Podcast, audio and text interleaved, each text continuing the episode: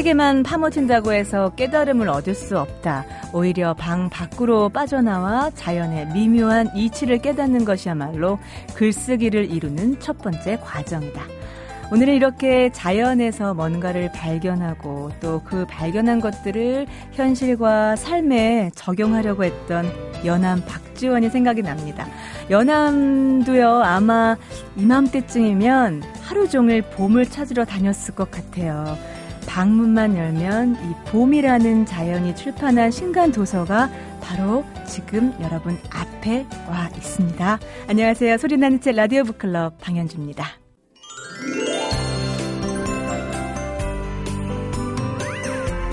연암은 방 밖으로 빠져나가서 자연이 쓴 책을 읽으라고 했잖아요. 이분은 책 들고 산에 가는 걸 제일 사랑하는 분이실 것 같아요. 어, 책 읽기의 달인 죽도록 책만 읽는 책과 더불어 배움을 살아가다 이렇게 책 읽기와 글쓰기로 살아가는 도서평론가 이건우 교수님 어서 오세요. 네, 안녕하세요. 책 들고 산에 가면 그냥 행복하시죠? 아, 예. 그 제일 좋은 게그 물론 이제 책을 두고 산에 자주 가지는 않고요. 산에 네. 자주 가지만 네. 여름 때 같은 데는 산에 높이 올라가고 너무 땀을 많이 흘리니까요. 아. 좀 중간 정도 올라가서 계곡으로 들어가거든요. 네. 그 그늘 밑에 앉아서 발을 물에 담그고 책을 아, 읽으면 네. 예, 그게 무릉도원입니다. 아니 매일 등산복 차림이셔서 매일 산에 가서 책 읽으신 줄 알았어요. 아 이게 이제 뭐 이게 생활이 돼 갖고 뭐이 옷이 편해서 그냥. 아 그런 이건우 교수님이 또 이번 주에도 아 정말 이 책 저 사서 읽어야겠다는 생각 딱 들었어요. 그렇죠. 소개해 주세요. 네. 강원국 씨가 쓴 책인데요. 대통령의 글쓰기라는 제목을 단 책입니다. 어떤 책인가요? 예, 그 부제를 보면 금방 네. 책 내용을 알 수가 있는데요. 네. 김대중 노무현 대통령에게 배우는 사람을 움직이는 글쓰기 비법입니다. 아, 네. 예, 그 강홍 씨는 국민정부하고 그 참여정부 때 연설비서관으로 참여를 했어요. 8년 예. 정도. 그러니까 예. 아마 이런 경험은 크게 드물 겁니다. 정권이 음. 바뀌면 대체로 이제 비서관들 많이 바뀌는데요. 그렇죠. 어, 김대중 대통령 밑에서 연설비서관으로 활동하다가 음. 노무현 대통령이 당선된 다음에 인수위원회에 가서 네. 노무현 대통령과 인연을 맺어서 음. 그에 계속 연설을 문을 쓰게 돼서요. 아, 네. 두 대통령의 연설문을 쓰신 아. 사실은 그 우리가 들었던 많이 들었던 대통령들의 네. 연설에 글을 작성하신 분이다 생각하시면 음. 되는데요. 근데 특히 김대중 대통령, 노무현 대통령은 어떤 연설에 있어서 특히 뭐 네. 최고 연설을 꼽히는 연설도 많이 있잖아요. 아, 그럼요. 근데 그 연설 비서관이 강원국 네, 강원국 씨였던 건데 예. 물론 이제 여러분이 계신데 네. 그중에 가장 중요한 역할을 하셨던 음. 분인 것 같고요. 네.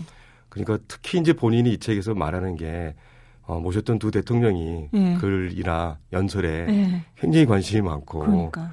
또 뭐랄까요 자기 음. 원칙이 뚜렷해서 그걸 관찰하기를 원하는 분들이어서 네. 영광이었다 그럽니다. 어. 왜냐하면 본인 본인 얘기 참 많이 나오는데요. 네. 어, 신문사 언론사를 지망했다 떨어져서 네. 신문 시클 보려고 한 증권회사 홍보실로 들어갔대요. 근데 네. 이제 겸양의 말일 텐데 뭐 글쓰기는 자기가 잘 못했다 뭐 이렇게 아, 얘기하는데 그 겸양의 말이라는 게 뭐냐면 역시 예, 사람들은 글 잘 쓰는 사람들은 네. 어렸을 때 책을 많이 읽었던 경험이 있어요. 그러니까 보면 그 위트가 음. 있어서요. 아주 음. 재미있게 썼는데 어린 시절에 아버님이 그 개몽사 어린이 네. 세계문학전지 네. 가져오셨는데 생각보다 가격이 비싸다고 반품하겠다고 하시는 바람에 네. 그걸 다 읽어버렸다는 거예요. 만약에 그때 아버님이 네. 그 책을 사 주셨다면 네. 돌려주지 않고 어. 자기는 지금까지도 그 책을 다 안 읽었을 거다. 아. 뭐 이러고요. 네. 또뭐 중학교 때는 그 친척 집에서 기숙을 하면서 학교를 다녔는데 네. 그 친척분이 바로 또 시인이었답니다. 아, 굉장히 예. 유명한. 네. 고등학교 때는 뭐 기숙과 일을 하면서 학교를 음. 다녔는데 그 집이 주인집이 또 서점이었다고 아, 그러고요. 네네. 대학 때도 뭐 워낙 책에 관심이 많으니까 어뭐 과외나 아르바이트 하면 가지고 다 책을 사서 봤다고 하니까 네. 기본적으로 독서량은 상당히 많고 음. 이런 쪽에 굉장히 관심이 많았던 분인데 그러니까 또 사실 또 언론사를 또 꿈꿨겠죠. 네. 근데 이제 일이 어떻게 이게 틀어지냐면 그 들어갔던 증권회사가 그 회사 역사를 쓰는 작업을 하는데 네. 퇴직하는 언론인에게 일을 맡겼대요. 아, 그러니까 예. 이제 갓 들어온 직원이니까 아무래도 이제 보조 역할만 하는데 네. 나중에 봤더니 그분이 좀 비양심적으로 음. 유사한 회사의 사설을 베끼어 오더라는 거예요. 네네. 그러면 안 되니까 네. 이제 위에 보고했더니 이제 네. 계약 파기하라 하고 이러다 보니까 이제 붕 뜬 거잖아요. 아, 예. 사설하는 거는 그때까지 꼭 나와야 되니까 창립기념일날. 네. 그러니까 그 위에서 뭐라고 지시가 내렸냐면 예. 네가 써라 이게 된 거죠. 아, 네. 어, 그뭐 글에 대한 두려움도 있고 뭐 음. 뭐 글씨 훈련도 안 됐다고 하지만 회사에서 쓰라고 하니까 음. 일단 썼는데 본인은 뭐 그 쓴 글이 질적으로 과연 좋았겠냐 얘기는 음. 하지만 회사 내부에서 굉장히 평가가 좋았던 모양이에요. 네네. 그래서 모기업의 회장님이 정경련 회장이 됐는데 아. 그래서 회장 부석실로 올라가서 이제 정경련에서 이제 그 회장님의 연설문을 쓰게 됐고 네. 그 인연으로 그때 김대중 대통령 쪽에 인서 연락이 와서 네. 연설비서관으로 들어갔다고 그래요. 아, 그러니까 네. 일련의 과정 속에서 이제 그 어떻게 보면 국문과라든지 음. 어, 애초부터 출발이 언론인이라면 네. 이 책은 글쓰기 책으로서는 음. 많은 분들한테 소개해주기가 좀 어려운 책일 수도 있어요. 왜냐하면 네. 너무 잘 쓰는 사람들이 글쓰기에 대해서 얘기하면 일반 시민들 입장에서는 네. 잘하던 사람이 어. 쓰는 얘기는 네네. 별로 공감이 안 되잖아요. 음. 근데 강건구 씨처럼 어, 우연찮게 홍보실에 들어가게 됐고 네. 거기서 누구한테 배우지도 네. 않고 정말 맨땅에 헤딩하기로 시작했고 그러다가 나중에 청와대 연설비서관까지 돼서 두 대통령이 원하는 음. 그런 좋은 연설문을 쓰는 사람으로 성장하는 거잖아요. 희망이 보이네요. 예. 그러니까 이 책은 뭐냐면 본인이 처음에 청와대에 들어갈 네. 때 어, 그쪽에서 뭐라고 했냐면 몸 튼튼하냐고 물어보더래요. 정말 과중한 업무를 해야 되니까 네. 몸만 튼튼하면 얼마든지 쓸 수 있는 네. 글쓰기 비법이 담겨 있다. 아, 이렇게 얘기해요. 겸양의 말씀인 네. 것 같고요. 네. 생각해 보면 이 네. 책이 우리한테 어, 연설 비서관으로서 청와대 내부에서 있었던 재밌는 에피소드도 있지만 아, 네. 또 중요한 건 뭐냐면 가장 우리 사회에 영향력을 음, 많이 행사했던 그쵸. 대통령의 연설문을 쓰는 사람이 음. 음. 이런 글쓰기 능력을 일반 시민과 공유하고자 하는 거잖아요. 네네. 네. 어, 그 얘기, 이 얘기는 뭐냐면 모든 분들이 음. 이 책을 읽고 글을 잘 썼으면 좋겠다. 음. 글 쓰는 요령을 알았으면 좋겠다는 간절하고 진실한 마음이 이 책에 담겨 있어요. 그러니까요. 네. 그러니까 사실 우리가 정치인 특히 대통령의 한마디가 음. 그 다음날 신문에 대서특필되고 네네. 사실 강조하고자 한 것보다 음음. 왜곡되거나 음음. 또 이렇게 달리 해석돼서 인구에 회자하잖아요. 네네. 이런 경험을 8년 동안이나 한 분이 그렇죠. 어, 일반 시민들이 과연 어떻게 하면 음. 누구나 다 글을 잘 쓸 수 있는가를 얘기하고 있기 때문에 네. 두 가지 재미가 있다는 거죠. 네. 청와대 안에서는 도대체 연설과 관련해서 무슨 일이 있었을까? 네. 또 하나는 이런 과정 속에서 아. 우리는 어떻게 하면 글을 잘 쓸 수 있는가? 네. 네. 강웅 씨가 일러주는 어, 비법 음. 이런 걸 알 수가 있는 거죠.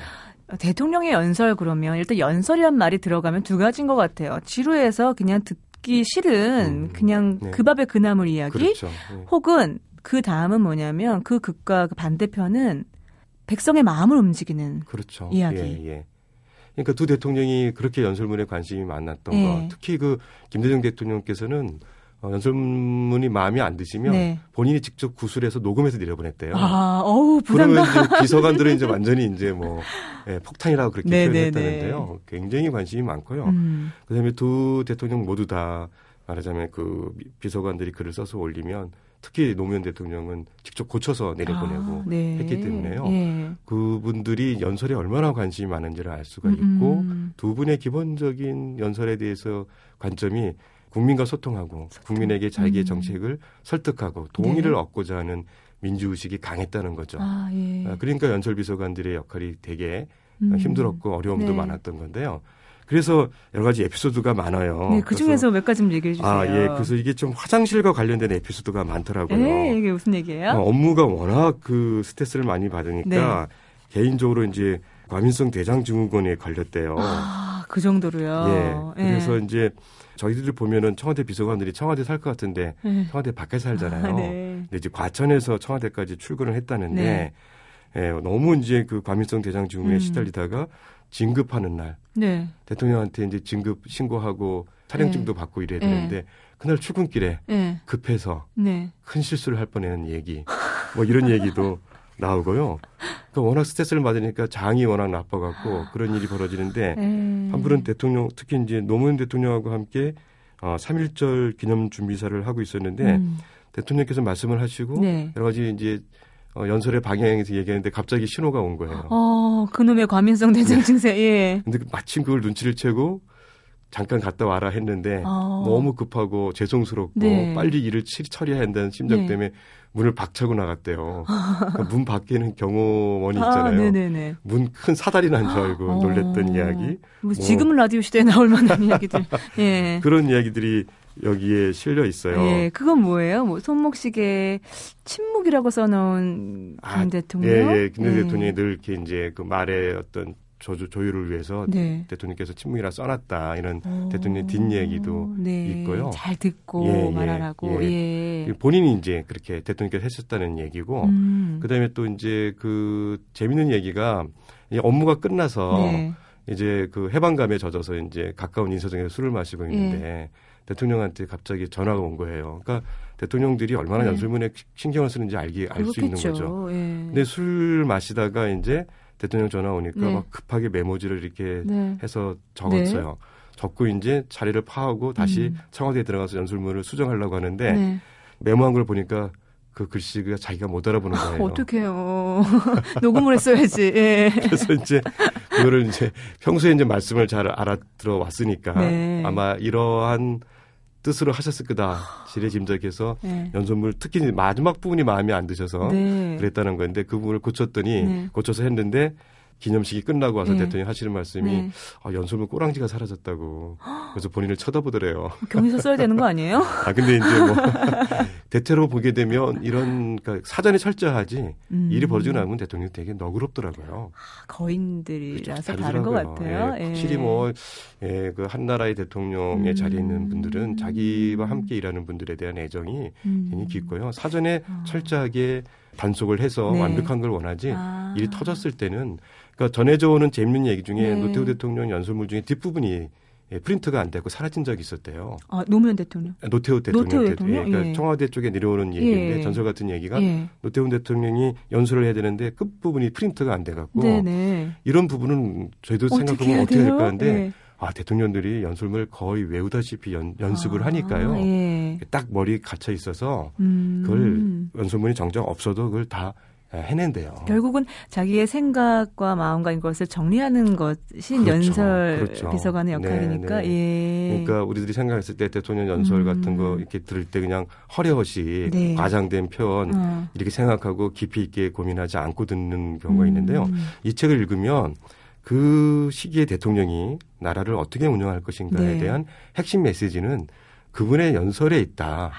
이런 거를 좀 우리가 귀담아 들을 필요가 있는 것 같아요. 네네. 대체로 보면 그런 거는 기자들이나 듣거나 네. 관심 있는 걸 생각하는데 음.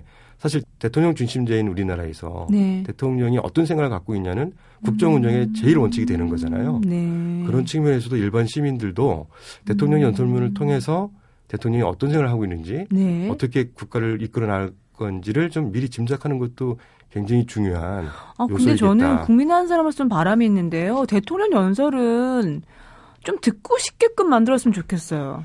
아, 이제 그게 이제 아마 이분들이 아무, 겪었던 네. 굉장한 고민이죠. 아무리 좋은 메시지가 있어도 네네. 좀 매력적으로 할 수는 없나요? 그게 아마 그러니까 이분은 두 대통령의 메시지는 네. 강원구 씨는 두 분의 두 대통령의 연설문은 그럴 만했다. 음. 명연설에 해당한다. 네. 이렇게 이제 말하고 있는데요. 우리 사회는 대통령을 어 뭐랄까 이제 퇴임한 이후에 네. 존경하는 네. 대통령이 없잖아요. 음, 네, 그러니까 맞아요. 지역적이라든지 정치적인 관념 때문에 음. 그 퇴임한 대통령에 대해서 긍정적인 평가를 안 하는 경향이 많아서 네. 객관적이고 공정하게 연설문을 평가한 적은 없겠죠. 음. 정말 요번 기회에 우리가 이 책을 한번 읽어보면서 네. 대통령의 연설 속에서 우리가 미처 예상하지 못했던 거 있지는 아. 않은가 또는 사실은 굉장히 좋은 연설문이었는데 네. 우리가 정치적 관점이 다르다고 해서 아. 그걸 너무 이렇게 무시한 건 아닌가 네. 이런 것도 한번 생각해 볼 필요가 음. 있을 것 같아요. 아, 이분께서 김대중 대통령과 노무현 대통령을 모셨다고 했는데 두 분의 연설 스타일도 달랐을 것 같아요. 아, 예. 그게 아주 흥미로운데요. 네. 사실 뭐 웬만한 연령대들은 두 분 대통령을 다 기억하시니까 네. 예. 공통점은 이제 사상가적인 면모가 있고 음. 문화예술적인 감성이 풍부했고 음. 이런 것들을 말과 글로 표현할 줄 알면서도 논리를 중시했다는 거예요. 네.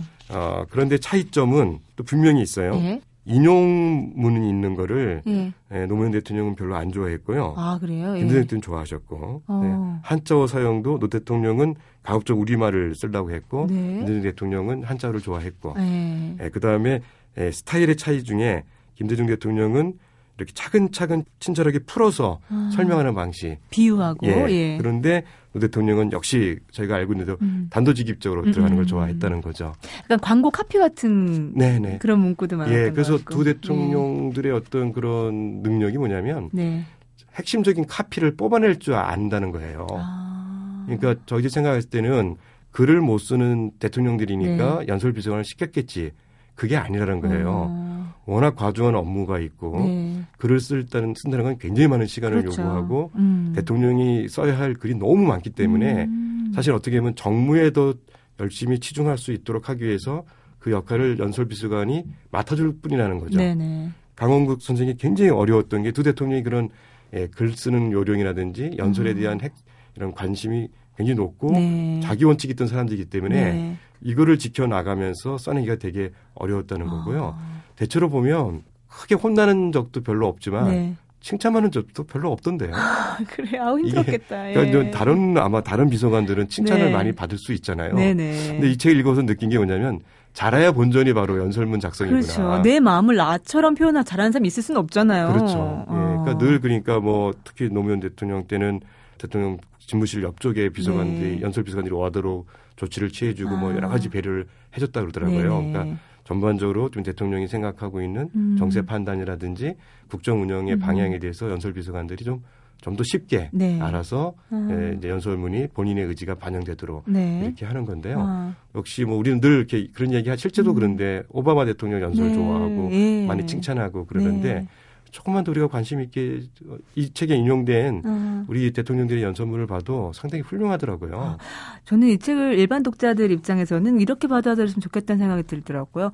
이 대통령 연설문은 국민의 마음을 얻기 위한 글이잖아요. 그렇다면 일반 독자 입장에서는 사람들의 마음을 얻기 위한 글쓰기. 아, 그럼요. 의 핵심? 맞습니다. 네. 두 대통령이 연설 비서관한테 요구했던 글쓰기의 기본 요령과 네. 그 연설문 작성의 요령은 네. 바로 사람의 마음을 감동하게 음, 하고 음. 논리적으로 설득하려고 하는 이야기였기 때문에 네. 그거를 일반 시민들이 익히면 우리 일상생활에서도 아. 남을 설득하고 네. 남의 마음을 사로잡을 수 있는 아주 좋은 글이 된다는 거고요. 이 책에서 뭐라고 얘기하나요? 그렇게 마음을 얻을 수 있는 글쓰기의 핵심 노하우를 아, 진정성 있으면 돼요. 그리고 논리적이면 됩니다. 음. 그러니까 글쓰기라는 게 특별한 능력을 요구하는 게 아니라 네.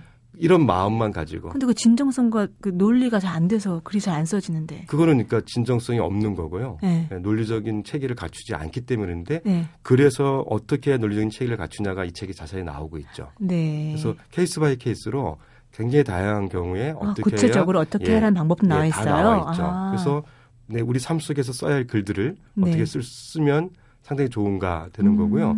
특히 이 저자도 얘기하는데 네. CEO들이 직접 글을 쓸 줄 알아야 된다. 아. 그런 얘기를 해요. 예. 그러니까 제가 봐도 그런 것 같아요. 음. 어, 그러니까 대체로 이제 CEO가 되면 바빠서 음. 글쓸 어떤 시간도 없고 또 글 쓰면서 성장하지도 않잖아요. 네. 그러니까 지금부터라도 글을 써서 음. 어, 논리적인 것과 진정성을 가지고 음. 내 조직원들을 설득할 줄 아는 능력을 네. 키우는 그런 자세가 네네. 진정한 CEO 자리에 올라가게 할 수 있다. 아. 그래서 어 특히 이제 그런 사원들은 글쓰기를 배우지 않아야 되냐? 어 당연히 배워야 되죠. 음. 왜냐하면 CEO까지 언젠가 CEO가 돼야 되는 거 아닐까요? 네네. 저는 근데 직업과 무관하게라도 네네. 저는 아나운서 후배들한테도 말을 하려면 글을 써야 된다고 얘기하거든요. 아, 예. 책도 그런 얘기 나옵니다. 네. 말과 글이 잘 이렇게 연결이 되면 음. 좋은 글을 쓴 사람이 말을 잘하게 되고요. 음. 말 잘하면 글도 잘 쓰게 되고. 그렇죠. 그런 어떤 상승 작용이 일어난다는 얘기 하거든요. 네. 그러니까 너무 말 중심으로 우리 사회가 바뀌고 있다고 음. 생각하는데 착각이에요. 네. 말은 사라지지만 글은 남는 거거든요. 그렇죠. 결국은 글이 중심이 되는 세상이니까요. 음. 커뮤니케이션에서 어떻게 하면 좋은 글을 쓸 수 있는가. 예, 그거를 국민을 감동시키고 아. 국민을 설득하려고 했던 요령을 네. 익혀보시면 예, 상당히 우리한테 도움이 되는 거죠. 바로 이 책에서 만나실 수 있습니다. 강원국 작가의 대통령의 글쓰기입니다. 네, 이번 주 책말 소식이었습니다. 이건우 교수님 고맙습니다. 네, 감사합니다.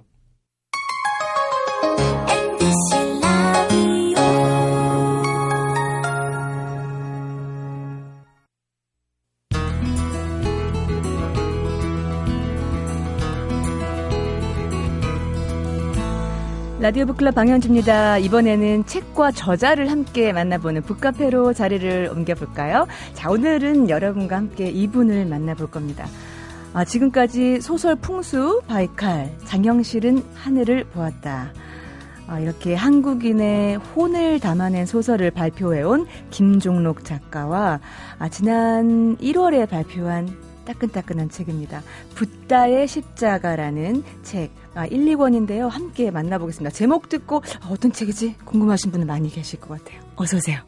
안녕하세요. 네, 반갑습니다. 네, 반갑습니다. 네, 김종록 작가를 소개하기 전에 앞에 소개할 게 많던데요. 뭐 한국 문화의 지평을 넓혔다는 평도 듣고 계시고 현재 언론사 문화 전문 개관 기자도 하시고 논설위원으로도 활동 중이시고요. 어, 이번에 이 책은 팔만 대장경이 중요한 모티브로 들어와 있다 들었는데 제목이요. 붓다의 십자가예요. 네, 아주 도전적이죠. 도발적인데요. 아, 불편하죠. 불편하지 않고 이유를 모르니까 일단 많은 네. 분들이 네. 일단 뭐 붓다, 부처 일단 팔만대장경 나왔으니까 고려가 배경이 됐을 것 같고 네. 고려의 부처님과 기독교의 상징인 십자가 이게 어떻게 조합이 돼서 나온 제목일까요? 궁금해요. 아, 저는 그 네. 하신 뭐 소설을 제목의 제목이 절반이라는 말이 있어요. 네. 제목을 잘 지어야 되는데 네. 아, 이 제목이 매우 부담스럽다고 네. 출판사 측에도 그렇고 음. 사실 어느 신문에 그 연재했던 소설인데요. 네. 그때도 매우 불편하다. 예. 아, 그랬죠. 예. 어, 근데 그 붓다 십자가라는 자극적인 제목이지만 네. 어, 실제로 이 소설의 팩트에 해당하는 네. 몇몇 그 자료 사진이 나옵니다. 음. 소설 앞부분에. 네네. 어, 실제로 어, 부처님이 어, 십자가를 목걸이로 하고 있죠. 음. 어, 발에 발에 때 나온 네. 발에실 때 나온 그 네. 불상에 네. 네 그, 그런 팩트를 가지고 한 거라서 네. 저는 오히려 기본 그 기초적인 자료가 있어서 그런가요? 네. 저 다시는 하나도 어색하지 않았다는 거죠. 아, 이 책에 보면 일단 팔만 대장경 얘기를 안 꺼낼 수가 없는데 사실 팔만 대장경이 가지고 있는 어떤 무게감은 우리 민족에게 각별하잖아요. 네. 그런데도 이것을 어떤 글의 소재로 써야겠다고 결심하는 건 또 쉽지 않으셨을 것 같아요. 시작할 특별한 계기가 있으셨어요? 우리가 해인사에 가면은 네. 세계문화유산, 네. 기록문화유산이죠. 네. 위대한 팔만 대장경이 있죠. 네. 사실 8만 장이 넘는 목판이 음, 있는 겁니다. 네. 어, 세계 유례가 없죠. 그렇죠. 예, 예. 그 정말 놀라운 음. 인류문화유산이지만 네. 그냥 경배만 하고 감탄만 할 줄 알았지. 음. 어, 그거를 우리 문화 콘텐츠로 일반 시민들과 사람들과 함- 가까이서 음. 이렇게 이야기할 수 있는 그런 근거가 없었다고 네. 보여져요. 특별한 계기가 있으셨어요? 뭐 대단경 천년이 이제 네. 2011년이었죠. 아, 예. 네, 그, 그 계기로 해서, 음. 어, 그게 이제 처음 새긴 초조대단경이라고 그러는데, 네. 초조대단경? 어, 천년, 예. 음, 그 기념 시리즈를 제가 신문에서 한몇해 동안 했었어요. 아, 예, 예. 그 전에. 네네. 어, 그래서 언젠가 한번 이거는 정말 좋은 소재다. 음. 그냥 우리가 기록문화, 고려 시대 때 기록문화 유산이 뛰어나다. 음. 이런 생각만 했는데, 네, 이거를 정말 소설로 담아본다면 어. 놀라운 얘기가 있겠구나. 네. 이 엄청난 양의 기- 기적과 같은 일을 벌렸을 때가 아, 놀랍게도 몽골이 고래를 침입할 때였거든요. 예. 전란 중에 이런 걸 새겼다는 자체가 잘 생각해 보세요. 예. 어, 이게 엄청난 이야기가 숨어 있는 것 같지 않아요? 그냥 음. 단순하게 넘겨요? 음. 왜 전쟁 중에 싸움을 해야지 팔만대장경을 새겼을까요? 왜, 왜 새겼을까요? 그 새길 여유가 있었을까요? 이 대목에서 네. 역사학자들도 쉽게 말할 수 없고 네. 종교인도 말할 수 없는 음, 음. 어, 분명히 어떤 팩트가 있다고 보여져요. 네. 뭔가가 있는 거죠. 어, 그 뭔가를 찾아서 지금 작가들은 네. 이런데 이제 아주 그 본능적으로 필이 꽂히는 거죠. 네, 그 뭔가를 이제 앞으로 얘기해 주실 텐데 네. 지금 그러니까 우리가 지금 13세기 경으로 가는 거예요. 그러면 한 천년, 약 천년 완성되기가 1200 몇 년이었죠? 완성된 것이 1200 1250년 되니까 예. 한뭐한 800년 800년에 처음 네. 시작한 거는 그건 이제 고려- 초조대장경 처음 예. 새겼던 거고 지금 해인사에 있는 건 두 번째 새긴 겁니다. 그렇죠. 그럼 1200한 48년 정도 네. 가까워요. 저희가 한번 그 네. 시간대로 다시 한번 돌아가 보는 겁니다. 네. 어, 배경이 이제 고려, 13세기 고려고요. 최신문중 얘기고. 이 자료조사가 역사소설에는 사료조사가 상당히 중요하잖아요. 얼마 동안이나 주려, 조사하신 거예요? 어 사실 이제 네. 그 조선 시대는 네. 수많은 사극 드라마들이 유행하면서 네. 이제 거의 현대사처럼 돼버렸어요. 아, 그러네요. 진짜 네. 저 우리 드라마에서 보는 대부분의 배경이 조선시대인 것 그렇죠. 같아요, 진짜. 그래서 이제 그 보니까. 지평을 이제 고려로 넓, 넓혀갈 필요가 있는 건데 네. 어, 고려 시대는 음. 어, 우리가 잘 모릅니다. 음. 어, 그래서 네. 어, 그 뭐 좀 저 나름대로는 그 고려사부터 시작해서 예. 수많은 어떤 이교부라든가 음. 이련이라든가 음. 이런 주변 인물들의 어떤 문집이나 네. 뭐또 삼국 사기, 삼국유사 뭐 이런 것들을 이제 그 깊이 있게 공부하면서 네. 아, 팔만대장경에 얽힌 그 시대가 우리가 한번 깊이 생각해 볼 그런 충분한 네. 그런 자료가 많은 곳이구나. 음. 재밌구나. 네. 네. 그렇게 해서 공부를 시작한 거죠. 예, 예. 어, 그 중에 그런 대목이 있어서 경판을 보면 바라보면 눈물이 난다 이런 얘기를 하셨어요. 네. 왜 경판을 보면 눈물이 어, 나실까요? 이건 실제로 네. 제가 이제 정식으로 네. 해인사 측에 어, 저희 신문사에서 공문을 보내서 네. 그 안에 제가 들어갈 수 있었어요. 아, 진짜요? 네. 그래서 네. 필요한 이제 경판은 네. 제가 한번 이렇게 꺼내보고 와. 그리고 어떤 호흡하고 네. 그때 어떤 그 고려 때 예. 몽골이 쳐들어왔을 때 그 전란기에 경판을 새긴 사람들의 아우성 소리가 들리는 것 같았어요. 왜냐하면 오. 어. 나는 그 그냥 그걸 편안하게 네. 어, 종교적인 성물로서 예비하고 경비하는 단계에 머물 수 없었어요. 네네. 그 고난의 연대에서 음. 또 야만의 시대에서 왜 음. 최고 가치라고 할 수 있는 불교 경전 네. 진리를 새기는 어, 그런 작업을 음. 어, 몰입했을까. 그리고 음. 이 엄청난 양의 음. 어, 경판들을 새기는데 수많은 백성들의 아. 피와 땀이 서렸겠죠. 그래서 백성들의 삼중고라고 얘기를 하셨군요. 어, 삼중고가 예. 뭐냐면 음. 아시겠지만 몽골이 침입했잖아요. 음, 네. 근데 그 전에 이미 최씨 무인 정권 그렇죠. 시대였단 말이죠. 예. 또 그런데 지금과 달리 어. 그때는 이제 고려 때는 불교가 아주 성행했는데 네. 어떤 기득권 세력으로 이제 어. 최씨 무인 정권과 결탁하면서 네. 기득권 세력이 되는 거예요. 그렇죠. 고려 중기 이후에는 예, 아, 그럼요. 예, 그래서 예. 이제 고려의 어떤 멸망을 음. 가져오는 근거가 되는데 네. 일반 백성 입장에서는 어. 최씨 무인 정권 천하에서 그렇죠. 몽골 침략도 바른 데다가 네. 어떤 스님들의 어떤 전행으로 인한 어. 떤 토지 수탈. 네. 그러니까 뭐 그 많은 토지들이 사원전이라고 해서 절에 딸려 있었거든요. 음, 음. 음. 그러면 그 경작을 하게 되는데 네. 소작 농민이 되는 거죠. 아, 그렇죠. 어, 스님들이 지주가 돼서 음. 또 일반 백성들을 탈취하는 음, 그런 것들이 예. 이미 역사적인 사실입니다. 팔만대장경의 그러니까 비트윈스 라인, 그 라인, 그 네. 정말 줄과 줄 사이의 행간을 행간? 네. 음. 이렇게 읽어내시는 분이 저는 흔치 않다고 생각을 하는데 음. 어 제가 개인적인 저의 친분이 있는 저의 중국 친구가 있는데 네. 서한의 진시황릉 발굴 대장이었어요. 그래요. 근데 그분이 이런 마음으로 발굴을 음. 하더라고요. 그 당시 진시황 시대에 백성들은 어떤 마음이었을까? 이런 유품이 나왔을 때그 진시황릉과 그 병마용 큰 만들기 위해서 그쵸. 특히 마리장성 쌓기 위해서 에. 예. 얼마나 많은 민초들이 피눈물을 흘렸죠. 그, 렇죠 에. 예. 저도 이 소설의 네. 중요한 모티브 네. 중에 하나를 아까 말씀하신 시안 네. 어, 장안이라고 하죠. 그 당시 예. 당나라 때는요.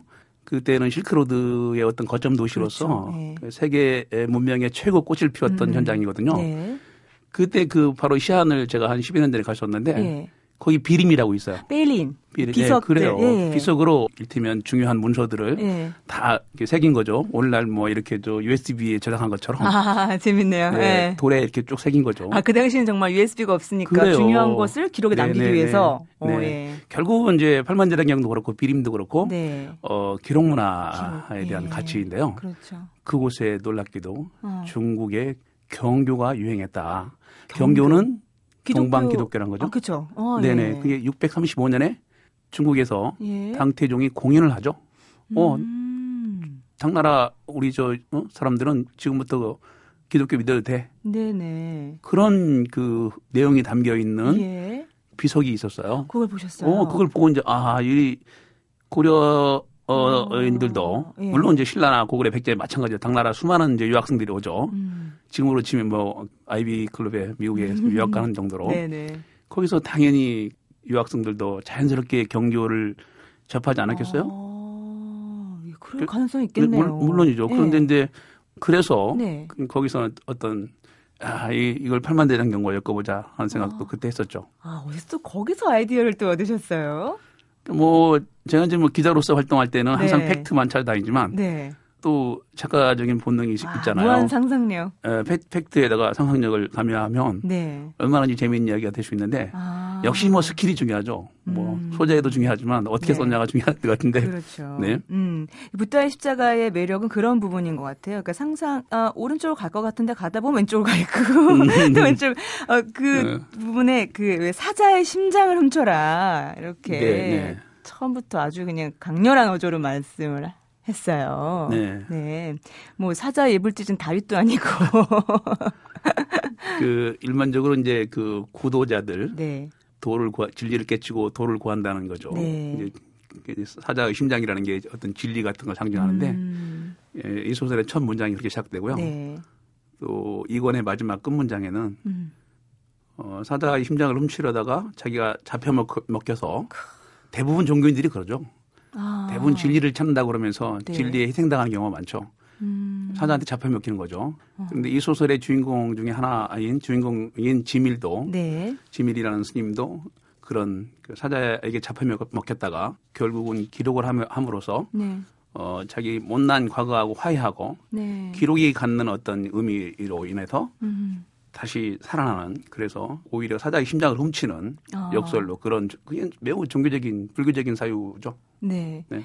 어, 지금 방금 말씀하셨던 기록 문화의 힘, 네. 단순히 네. 우리가 그냥 글자로 알고 있는 기록 음. 문화가 상당히 중요하다. 이것을 넘어선 이야기를 하고 계신 것 같아요. 그렇죠. 네. 네. 어떤 의미를 더 부여하시겠어요? 부처님의 진리를 새긴다. 그리고 진리가 한순간이라도 없는 거를 생각할 수 없다. 뭐냐면 음. 몽골군이 1231년도에 네. 쳐들어오죠. 예. 어, 그리고 이듬해 2차 침입이 있는데 음. 그때 에, 당시 어, 초조 대장경 처음 새겼던 대장경은 네. 어, 대구 부인사라는 절에 있었어요. 예. 그런데 그게 이제 2차 침입 때 불탄 걸로 돼 있죠. 그렇죠. 네. 그러니까 이제 진리가 없는 음. 팔만대장경 같은 진리가 없는 네. 고려 문명국을 생각할 수 없다. 음. 우리 그거 한벌 다시 새기자. 아, 뭐 예. 이렇게 얘기되죠. 네네네. 네, 그래서 그, 그 진리 불교 경전이 그 시대를 어떻게 구원했는지 모르지만 음. 어, 고려인들은 그랬습니다. 고려인들은 단 한시라도 네. 진리가 없는 어. 경전이 없는 네. 그런 나라는 생각할 수 없다. 그러니까 저는 어떤 음, 어떤 종, 특정 종교를 떠나서 네. 보이지 않는 세계에 대한 어떤 믿음과 갈구잖아요. 네. 그것은 상당히 저는 영적인 수준인 거고 네.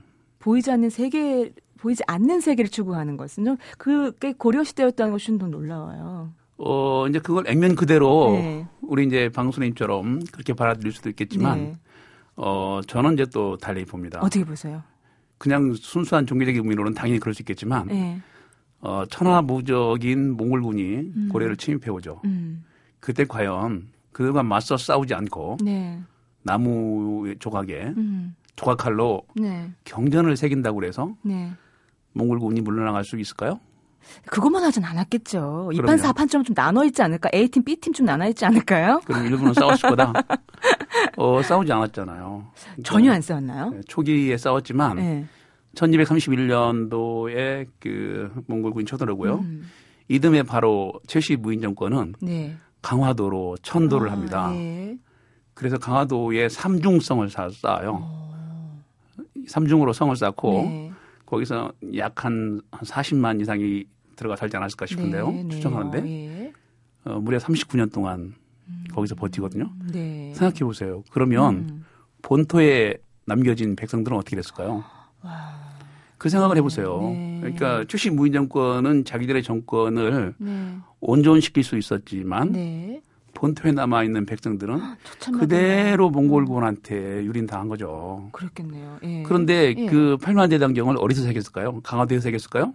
어디서 새겼어요? 본토에 있는 백성들이 예. 새겼죠. 예. 그러니까 뭐 산속 깊은 곳이나 음. 바닷가나 네. 일테면 뭐 해인사 언저리나 네. 혹은 남해 경상남도 남해에 있죠. 네네. 네. 그 일대. 그다음에 아니 그리고 뭐 아무나 새길 수 있는 것도 아니었을 거 아니에요. 최고 숙련된 전문가들이죠. 그러니까요. 그 각수장이라고 그러는데요. 아, 예. 각수장이들이 아주 숙련된 솜씨로 네. 새기지 않으면 그렇게 미려한 경판이 나오겠어요? 그리고 그 경판을 그러면 그 숙련된 전문가가 하나의 판을 완성하기까지가 시간이 얼마나 걸렸을까요? 앞뒤 양면으로 네. 어, 지금 아주 그 뛰어난 네. 각수를 네. 통해서 제가 한번 실험을 해보니까 실험해 보셨어요? 네, 한 네. 보름 정도 걸린다 그래요. 앞, 보름. 앞뒤 양면으로 어, 보통 예. 양면돼 있거든요. 네네네. 근데 이제 그게 그 고양순 채인데 아주 똑같은 채로 아. 똑같이 색이거든요. 네. 어, 그 아주 그래 수려합니다. 음, 음, 음. 그, 그, 엄청난 그 고려의 그 하드 파워, 소프트 파워가 있는 거죠. 아, 네. 경전을 새길 수 있는 능력. 그러게요. 또 경전을 다그 음. 전체를 편집할 수 있는 능력. 음, 그 난세. 어, 그렇죠. 방금 말씀하신 어떤 소프트 파워 말씀하셨는데 결국 한 나라의 어떤 전체적인 수준을 가늠하는 것은 결국 문화의 수준으로 종착 지어질 것 같아요. 근데 그 당시에 고려가 그 난세에도 음. 그거 모든 것을 뒷대성할 수 있었던 그런 힘은 정말 문화의 힘 아닐까요? 그러면 우리 음. 한국인의 정체성을 저는 이제 크게 두 가지로 보는데요. 네. 이제 저 바닥 정서, 대중 정서는 네. 이른바 그 신기라고 그래서 네. 역동적인 것. 아, 신경나는? 예, 신경나는 예. 거. 샤머니즘 계열이죠. 네. 그리고 이제 그 상위층은 음. 이제 문기, 문기라 그래서 네. 선비 정신이랄까요? 그 아. 그 문해를 숭상하고 예. 그런 두 가지의 이제 코드가 있다고 보여지는데 네. 어, 고려 때는 우리가 최고의 인쇄술과 음. 종이 만드는 기술, 네. 그다음에 뭐 그 출판 기술이 있었죠.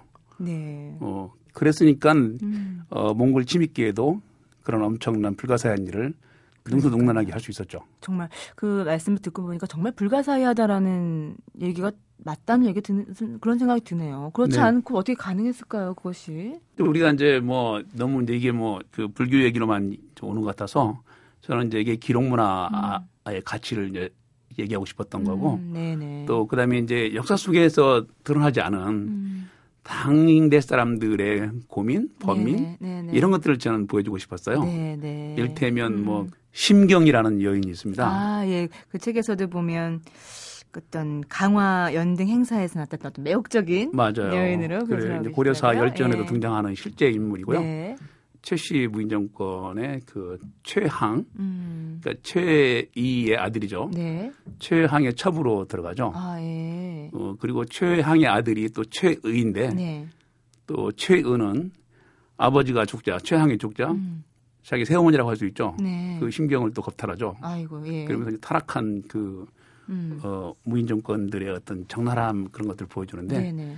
어, 저는 이 여, 여인을 그 복수의 음. 그 도구로 가감하게 쓰죠. 아 복수 오히려 그러니까 어떤 그 모든 그 이 신경이라는 여인이 선택했던 길들이 음. 다 짜여진 각본에 의한 복수라고 그렇죠. 생각하시는 건가요? 그러니까 심경이 음. 이제 심경의 양아버지 네. 길러준 아버지가 어, 지금 그 팔만대장경 대장 목록에 네. 경교문을 넣자고 강함하게 아. 그러니까 경판을 세개 올리는데 네. 부처님 그림이 나와 있는 네. 변상도의 목에다가 십자가를 음. 그려 올리죠. 네네. 처음에는 이제 팔만대장경 그 대장도감 측에서 수기 스님이나 네. 지밀 스님은 뭔지 모르죠. 나중에 이제 보니까 아. 이게 기독교 얘기란 말이에요. 네네.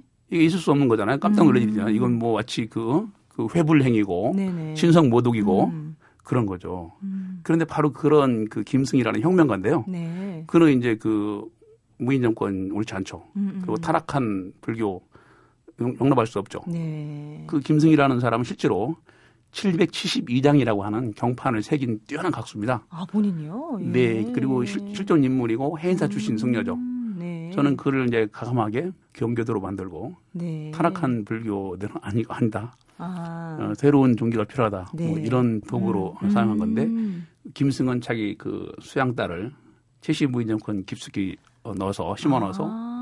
어, 그들을 안에서부터 이렇게 미녀 어, 스파이였군요. 역할을 아, 네. 지금 말씀하신 것처럼 음. 심경뿐만 아니라 뭐 지밀 스님, 뭐 이련 음. 이렇게 어, 다양한 인물들이 펼치는 정말 흥미진진한 이야기가 아, 이 붓다의 십자가에 담겨져 있습니다. 아, 끝으로 이 작가의 입장에서 이 책은 어떤 독자들의 마음 속에 들어갔으면 좋겠다라고 생각을 하세요? 아까 말씀드린 것이 그 이게 뭐 종교적인 서적으로 저는 읽기를 원치 않습니다. 네. 그 종교는 하나의 방편이자 음. 그 하나의 사건을 끌어가는 네. 그런 그 형식으로 쓴 거고 음. 내용은 역시 기록 문화가 갖는 의미. 네. 그러니까 정말 그 시대에 어떤 고난의 연대에 또 그 야만의 시대에 음. 기록을 남긴 자의 위대함이랄까 네. 또 그런 그들의 그 어떤 아까 저 그 양면성, 네. 이면 음. 이런 걸 통해서 우리의 삶은 음. 그 목적이 무엇이고 또 우리가 추구해야 할 음. 그런 지향점이 무엇이고 또 구원이라는 것은 기록하는 사람들의 몫이라는 어. 것. 못난 자기 자신과 네. 화해하는 게 이제 어, 구원이라고 표현했는데 네, 네, 네. 자기들의 그 어려웠던 과정을 음. 이 문자향으로 남김으로써 네. 그들은 당대는 고통스러웠지만 아. 구원받은 게 아닌가. 와, 문자향이란 음. 말참 좋은데요, 선생님. 오늘 네. 나눈 저와 얘기가 방송향으로 이것도 기록으로 남을 거예요, 그렇죠? 예, 지금 하신 말씀처럼 어, 팔만대장경 안에 숨어 있는 민초들의 마음의 향기까지 짚어 볼 수 있는 그런 시간이었습니다. 감사합니다. 붓다의 십자가 김종록 작가였습니다. 고맙습니다. 네, 고맙습니다.